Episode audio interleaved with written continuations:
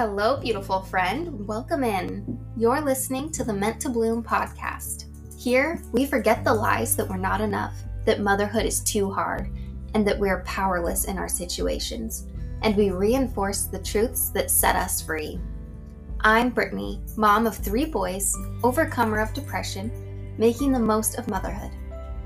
This podcast is all about helping moms fight anxieties and limiting beliefs we share helpful tips to simplify life at home, psychology and spirituality based mindset work, and true life experiences to help you overcome the overwhelm you're feeling and find that you are exactly who you're meant to be. You are meant to bloom.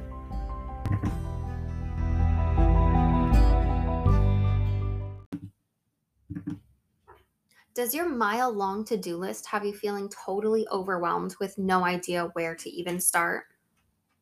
You're not alone, friend. Your time is important, and I know it's limited. As a stay at home mom, time management is not as easy to come by of skill. We have a lot to do for a lot of people, and it seems there's never enough time to do it all. Prioritizing your to do list can seem impossible but it's another task itself. The priority matrix will actually allow you to remove items from your to do list and put things off for another time without any guilt at all.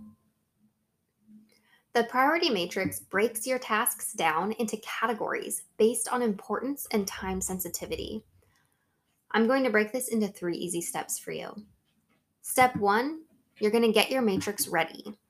Divide your paper into four square sections and label them as follows important and urgent, important and not urgent, unimportant and urgent, unimportant and not urgent. Or you can go to the link in the description and get yourself a download that I've made for you um, of a template of your priority matrix. So, Dwight Eisenhower, he used this type of matrix but he went a step farther and labeled his quadrants as do, decide, delegate, and delete. He's also quoted as saying, What's important is seldom urgent, and what is urgent is seldom important. Step two with every item on your to do list, decide what's Decide the importancy and the urgency of each item and graph it accordingly onto your quadrants. Step three, we're going to do the items that are important and urgent. Decide when you will do the important and not urgent items. Put those on your planner or in your calendar. Arrange to delegate the items that are unimportant but time sensitive. Those are usually pretty great to add to your honey-do list. And lastly, cross off what's not important and not urgent.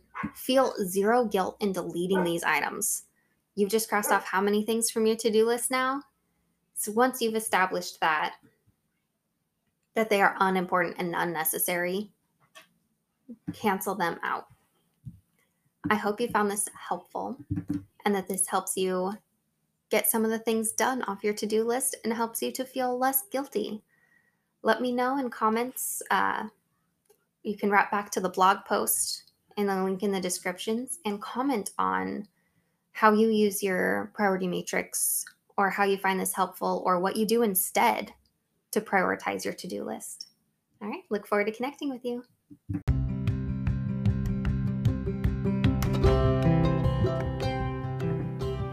Thanks again, friend, for listening to the Meant to Bloom podcast. I hope you found what you're looking for.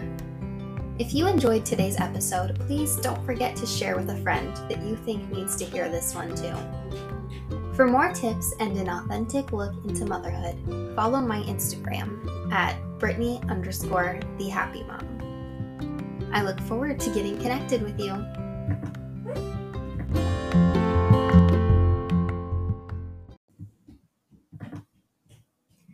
If you're looking for a deep dive into your mindset work or just a mental health toolkit to keep around just in case, head over to brittniclarkson.com forward slash happy mom brain to find out more about the workbook full of mental exercises that changed my life.